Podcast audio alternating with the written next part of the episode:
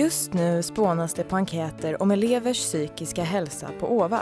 Enkäter som ska skickas ut i samband med hälsoveckan som äger rum vecka 11.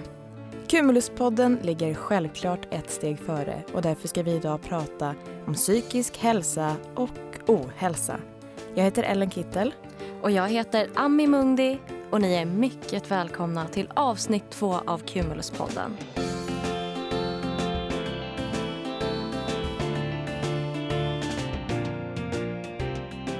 Idag har vi med oss Anneli Hallberg som är behandlare på DBT-teamet. Varmt välkommen Anneli. Tack.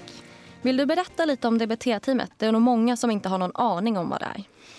Nej, och berätta kort. Jag skulle kunna berätta jättelänge men jag ska försöka att fatta mig kort. Eh, DBT är en behandlingsform, en terapiform som bygger på KBT och är vidareutvecklat därifrån. Och det är väl en behandlingsform som flera känner till lite mer. Som Förkortningen står för kognitiv beteendeterapi. Eh, och, och, och, KBT, där är, jobbar man väldigt mycket kring hur tankar och tolkningar leder till känslor och olika beteenden. Det som är, vad man nu säger, DBT, så är det ju det som är, har bytts ut här från K och det är dialektisk beteendeterapi. Så vi jobbar fortfarande med beteenden. Vi jobbar fortfarande med hur tankar påverkar känslor och hur känslor skapar beteenden och så. Då. Eh, men det som är med dialektiken mycket mer det är att vi analyserar beteendena och konsekvenserna av dessa. Olika faktorer som kan spela in. Och sen så jobbar vi väldigt mycket kring vilka beteenden man behöver förändra. Och hur man kan göra det lättare att kunna hantera känslor. Och andra situationer, väldigt mycket relationsrelaterade situationer. Och, och mycket ångest. Mm. Vad, har du, vad har du för roll vad gör du? Eh, jag jobbar som behandlare. Så att i grunden, min grundprofession om man ska säga mentalskötare och sen så har jag sakta arbetat mig uppåt och pluggat uppåt. Och så har jag gått utbildning för DBT och steg 1 i KBT. Och lite andra utbildningar. Då, då. Ja. Mm. Eh, och vad gör du då för att ungdomar ska må bättre? Vad jag gör? Ja, dels så jobbar jag inom DBT och där handlar det ju väldigt mycket om att eh, hjälpa ungdomar att hitta andra sätt att handskas med svåra, jobbiga känslor. För de tonåringar som kommer till oss har det väldigt svårt just att hantera känslor. Reagerar mycket snabbare på mindre stimuli och det blir kraftfullare och det håller i sig längre. Och det här leder väldigt ofta till att man får mycket ångest, mycket tvivel kring man själv är som person. Eh, svårt med relationer och så vidare. Och det här att det, impulsiviteten också kan leda till självskadebeteende eller också tankar på att man vill dö. Det är så outhärdligt. Så det är de tonåringar som kommer till oss.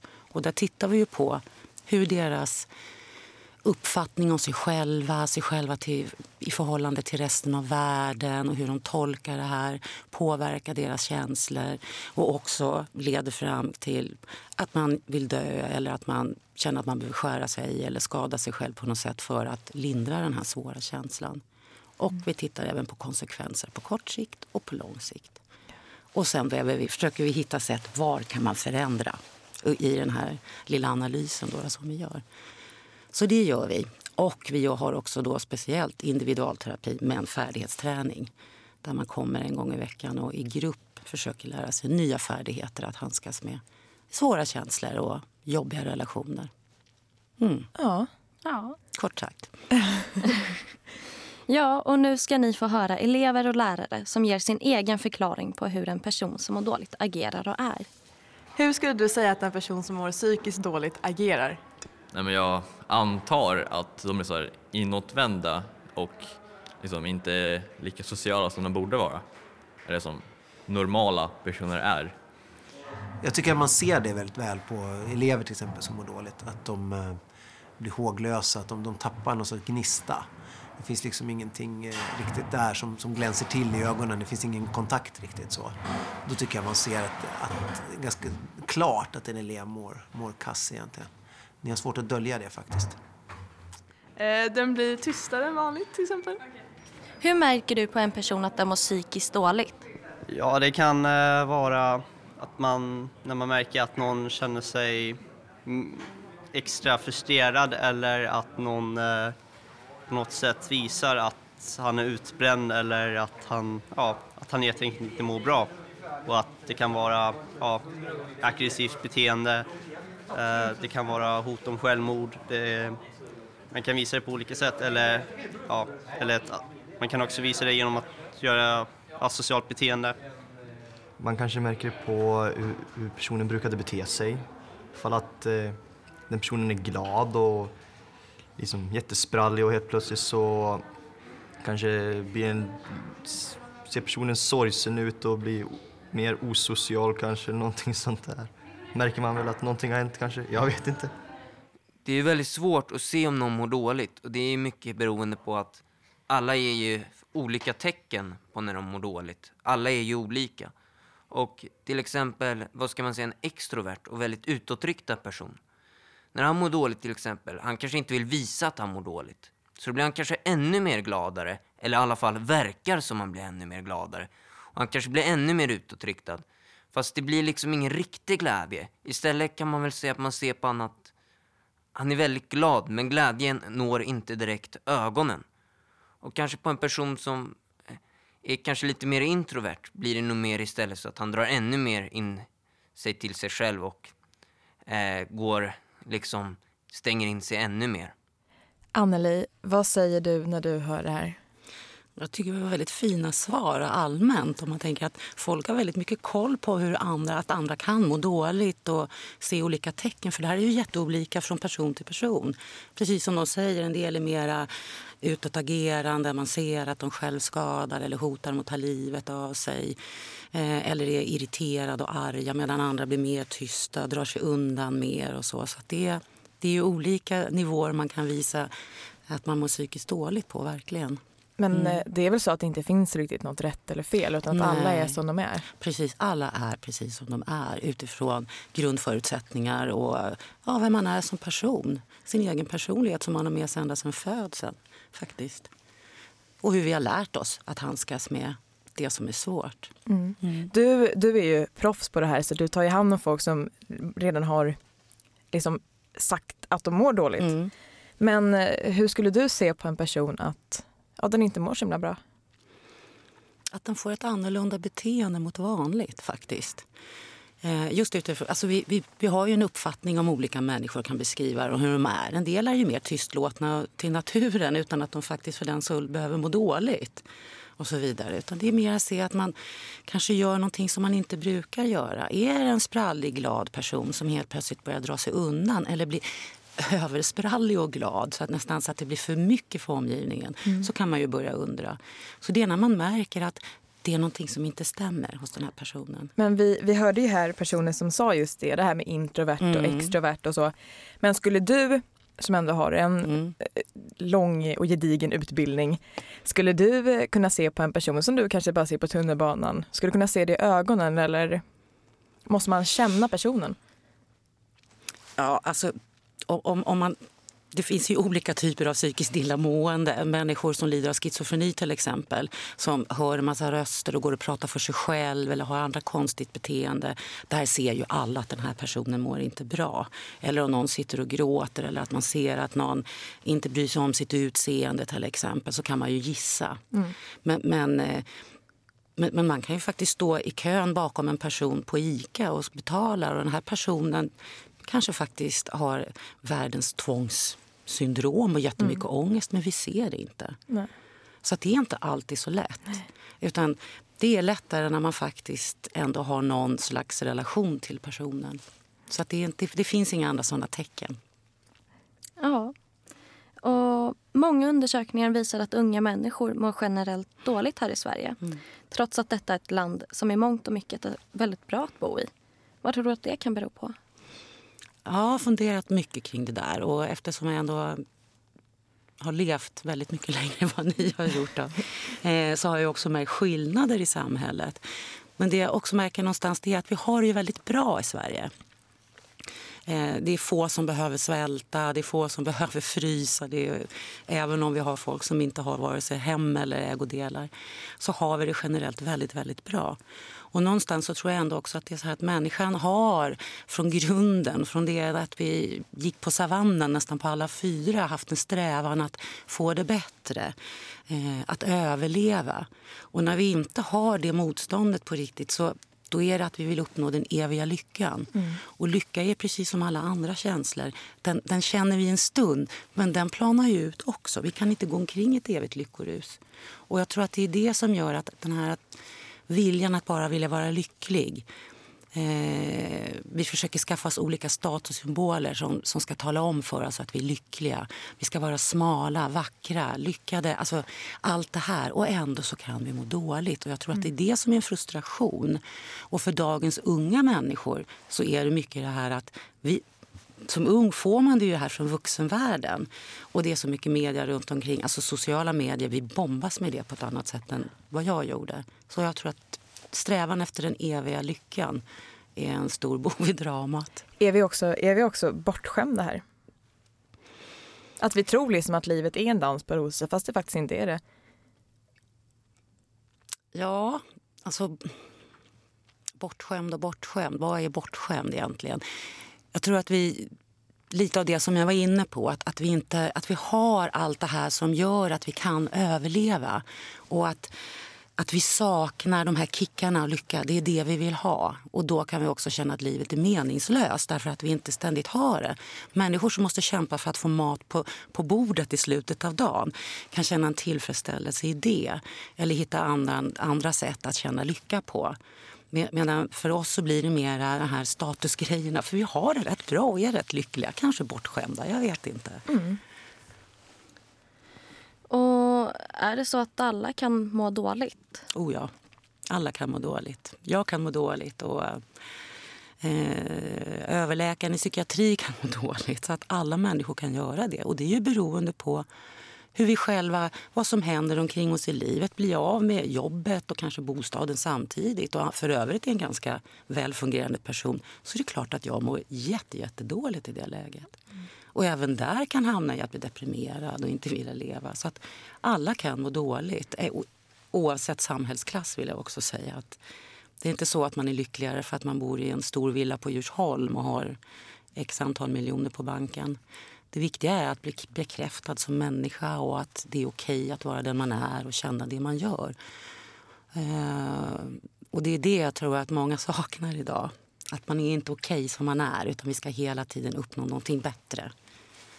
Och det är en frustration mm. naturligtvis. Jag vet att många förminskar sina problem mm. så att mm. säga. Det är lite, lite så svårdefinierat här mm. men eh, alltså att de gör problemen mindre än vad de är och tänker att det här är inte någonting stort, det här kan jag klara själv. Kanske att man har föräldrar som skiljer sig. Eh, det är man ju jätteledsen för mm. såklart. Självklart. Men sen kanske man har en kompis då som eh, har mist en förälder mm. och man tänker att ah, men nu får jag skärpa mig för att den här personen har det faktiskt värre. Och varför gör vi människor så? Ja, det, alltså det finns någonting som, det här är vår kultur någonstans. Om det har med den, ända från den protestantiska kyrkan att göra där man inte, där allting ska vara grått och hårt och arbetsamt. Och, och sen har vi den här jantelagen att man ska inte tro att man är för mer än andra och ta plats och så. Vi har det där med oss någonstans, att vi ska inte framhäva oss eller förhäva oss. Eh, och då kan det lätt bli så att men gud, jag får väl inte sörja mina föräldrar att de ska skilja sig när min kompis mamma ligger och har cancer och ligger för döden. Men det är ju två olika sätt att uppleva sorg och smärta på och det går inte att mäta. Det finns ingen som säger att, att en sorg är, är större eller liksom mera okej okay eller accepterat än en annan. För där är vi också olika. Därför att det, är, det finns ju människor som kan sörja rejält för att de inte fick den där leksaken mm. de, de ville ha i julklapp eller att de inte fick sin mobil som de ville ha. Och det, ja, det är den personens sorg och den är adekvat för henne eller honom. Mm. Så man måste se det från sig själv, från ja, sitt eget perspektiv? Ja. Och, och, och där är ju också, tänker jag, omgivningen också måste vara eh, tänka att vara mer stöttande och också okeja för andra eller det som vi säger bekräfta, validera att du mår så här nu på grund av att det här är din situation. Sen, det finns alltid människor som har det bättre eller sämre på olika sätt. Men jag kan inte mäta min smärta som att den är större eller mindre än någon annans. Den är min. Mm. Finns det några konsekvenser med att jämföra sina problem sådär? Ja, det kan ju bli det. därför att Då blir det här som jag var inne på, att man trycker ner och trycker undan. Man börjar döma sig väldigt mycket själv. Ehm, Och det leder väldigt, väldigt ofta till att man får skamkänslor, att man tycker att man är dålig. Och så leder det till ännu mer dömande tankar kring sig själv och ett ännu sämre mående. Faktiskt. Så att, ja. Mm. Ja, och sen så kan jag ofta uppleva att många inte vill prata öppet om sina problem. Att de gärna bygger upp en fasad och förnekar sina problem. Hur bra är det egentligen och vad ger det för konsekvenser? Ja, till att börja med så är det väl bra att inte prata om, precis om hur man mår för allt och alla. Jag tänker i dagens läge med sociala medier där man kan lägga ut, blotta hela sitt liv och sitt innersta och kanske inte riktigt ser just i stunden när man sitter där vid datorn att här är det faktiskt så att det här kommer ju alla att läsa och ta del av. Att vi mm. tror att vi fortfarande behåller oss i vår egen lilla kammare. Så man ska naturligtvis inte vända ut och in på sig för allt och alla. Eh, för det kan ju också bli någonting som kan leda till ett sämre mående, att, vi, att det faller tillbaka på oss själva. Men det, självklart måste vi alltid öpp, kunna öppna upp oss för någon. Eh, förälder, syskon, närmaste kompis, partner, skolkurator, skolsköterska, samtalskontakt på BUP. Eh, BUP är inte alltid så eländiga som det pratas om, faktiskt. Eh, och ibland kan det vara lättare att gå till någon som faktiskt är professionell där man känner att det här är en person som, som inte kommer att föra det här vidare utan som kommer att hjälpa mig att handskas med det här. Men att någonstans så behöver man kunna ha någon att prata med. Därför att annars så, så blir det ju lätt så att man exploderar till slut. Mm. Mm. Mm. Och vi vet ju att du har sekretess och därför inte kan prata om dina patienter just. Men eh, vad upplever, vad upplever du att flest ungdomar mår dåligt över? Eh, väldigt mycket att känna att de inte duger, att de inte räcker till, att det är nåt fel på dem som jag kopplar väldigt mycket ihop med den här strävan efter den eviga lyckan. Men också det här som faktiskt vi har omkring oss med sociala medier, med all teknik som gör att alla de här fotomodellerna vi ser, som är så här smala, det är retroscherat men det ger oss också en uppfattning om att det är så här jag bör se ut. Och det jag börjar vara lyckad, jag behöver vara den här filmstjärnan som tjänar en massa pengar, har en massa vackra karar omkring mig mm. och så vidare. Det, det, det, är väldigt mycket en anledning. Det är mycket stress av att vara lyckad inom massor med områden. Du ska ha toppbetyg i skolan, annars får du inte ens jobb som städare eller jobb på McDonalds. Eh, du ska ha en massa pojk eller flickvänner, snygga kläder, senaste iPoden etc. etc, etc. Ja. Resa mycket. Alltså, ni hörde vilken stress. Ja, och, och sen gärna ha en massa fritidssysselsättningar och 15 olika idrotter och sådär. Mm. Ja, det här, det här, ehm, nu ska vi faktiskt fortsätta lite grann på det här spåret. För att för några veckor sedan så startade en tjej som går på gymnasiet mm. en tråd på mm. Twitter mm. som hashtag Björklunds skola. Ja. Där ungdomar skrev sina egna tankar om skolan eh, och den fruktansvärda stress som faktiskt många mm. tyvärr upplever. Jag eh, kollade in tråden och det handlar mycket om eh, panikångest, eh, att inte känna sig tillräcklig och att hela tiden vara stressad. Ni ska nu få höra Max Gylling läsa upp en text som florerat på olika sociala medier den senaste tiden och som både jag och Ami tycker verkligen sätter fingret på det som många känner. När skolan inte längre handlar om att lära sig utan bara om att få bra betyg. När skolan ger tonåringar grov ångest, depression och sömnproblem. När skolan får tonåringar att hata sig själva för att de känner sig otillräckliga. När skolan gör så att tonåringar inte ens vill komma hem för att de har mer plugg att göra hemma än i skolan. När skolan får tonåringar att gråta sig till sömns för att de är så stressade. När skolan sätter sån press på tonåringar att de inte längre känner sig något värda. När skolan vet att tonåringar blir mobbade men ändå väljer att blunda för det. När skolans system inte längre funkar och alla jävlar undrar varför tonåringar inte orkar längre. Ja, vad tyckte du om det här Nelly? Ja, det här hör man ofta ifrån många. Jag hör det här väldigt ofta ifrån många av våra ungdomar. För det här är ju också så att alla kan ju inte prestera på A-nivå som det är i dagens läge.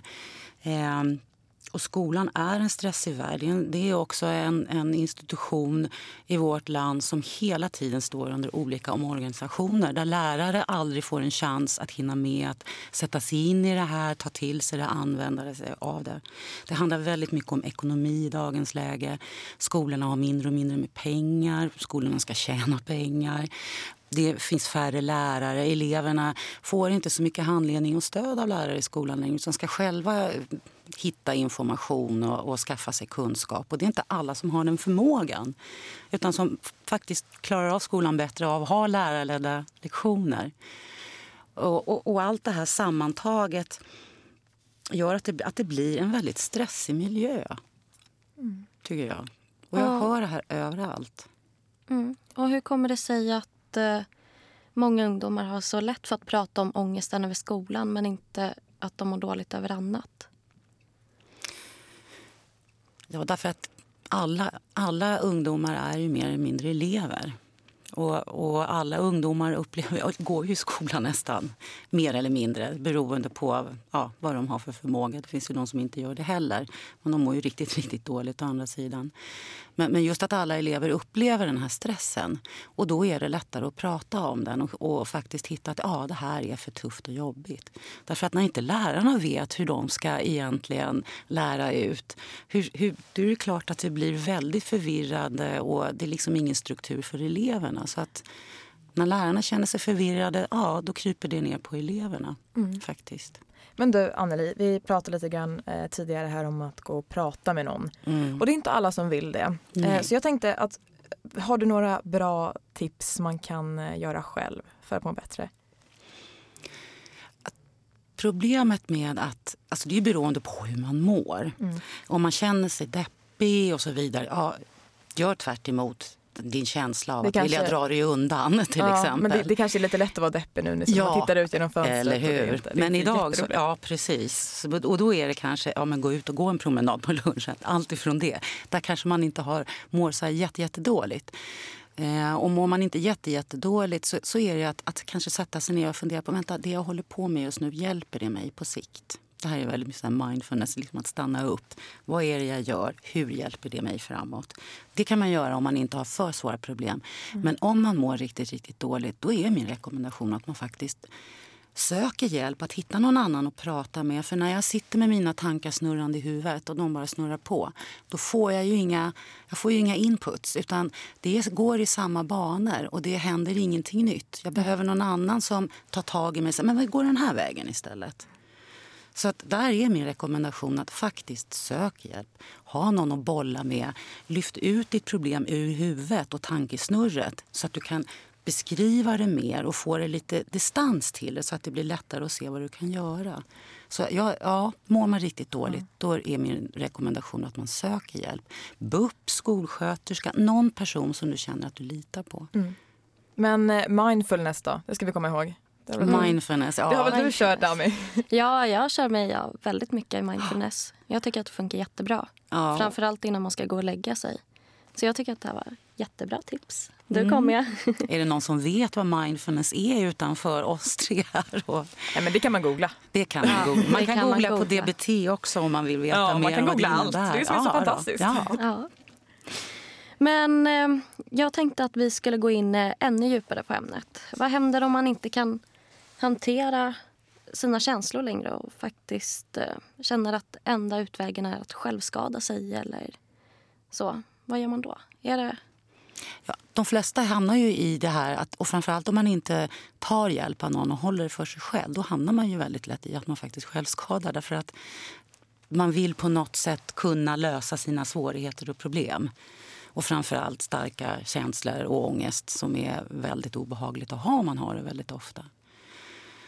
Ja, ja nej, för jag vet ju vissa som vägrar att prata med folk mm. och som vägrar söka hjälp och mm. som inte vill prata med någon. Nej. Och, och sen så vet man att ja, men den personen självskadar sig. Ja. Och där är det, ju, där är, det är ju svårt, för man kan ju aldrig få någon att söka hjälp som inte vill det själv. Det man kan göra som vän det är att, att faktiskt säga så här att vänta, jag, är lite fundersam eller orolig. Det verkar som du faktiskt har det jobbigt just nu. Kan det vara så? Och då kanske personen avvisar en på något sätt. Nej, det är inga problem. Nej, okej, men jag är fortfarande orolig och jag finns här om det är så att du vill prata med mig. Alternativt om man ser att den här personen mår ännu mer och mer sämre så kanske det kan vara så att, att man faktiskt får gå in och säga men du, nu är jag så orolig för hur du mår så nu vill jag prata med din förälder eller skolkurator eller lärare. Då. Ja, men vad bra att du gav lite tips där för vad man som kompis kan göra. Mm. Men sen så, vi går ju på en skola där det är väldigt mycket lärare och vi mm. har hört att de lyssnar på podden. Det är jätteroligt. Mm. Och jag tänkte bara att vi kan ge, vad, vad kan lärare göra ifall de är oroliga för elever eller ifall de bara vill prata med någon utan att vet, ta hela det här med kuratorn och skolsystern och så? Till början med när man blir orolig för någon då vill man väldigt, då vill man väldigt ofta och väldigt snabbt liksom sätta in åtgärder och rädda personen. Eh, vilket kan ibland göra att man får längre avstånd till den personen som faktiskt mår dåligt. Så här är lite is i magen också. Men att det som jag sa nyss, att faktiskt prata med eleven. Säga så här, du jag undrar lite grann, jag, jag tycker att det, jag inte känner igen ja, hur du är på sista tiden. Det här och det här tycker jag har förändrats. Hur är det egentligen? Finns det någonting som jag kan hjälpa till med? Är det någonting vi kan ändra på? Eh, och, och, där kan man ju också råka ut för att bli avvisad naturligtvis som lärare. Men, men att fortsätta ha kollen och fortsätta att fråga. Mm. Och verkligen visa att man ja, bryr sig. Ja, mm. men det man aldrig, aldrig någonsin kan säga det är till någon som sen faktiskt pratar med en aldrig säga jag förstår precis hur du känner, för det gör vi aldrig. Vi kan förstå att andra har det svårt och jobbigt, men vi kan aldrig förstå precis hur de känner det. Det är en sak man inte får göra. Sen får man inte säga ryck upp dig och ta dig i kragen. Det får man aldrig säga. För det är inte så jäkla lätt faktiskt. Utan där är det mer vad kan man göra för att kanske må bättre. Ja. Mm, ja. Nej men du hade himla mycket bra att säga idag. Så jag vill tacka dig så himla mycket för att Tack. du kom hit, Anneli. Det var jättekul att få komma hit. I nästa avsnitt ska vi prata träning. Tekniker idag var Kim Hellberg och Cumuluspodden görs i samarbete med SMT Radio. Jättetack för att ni har lyssnat och glöm inte att gå in på cumulusava.com och kommentera vad ni vill att vi tar upp. Hej då!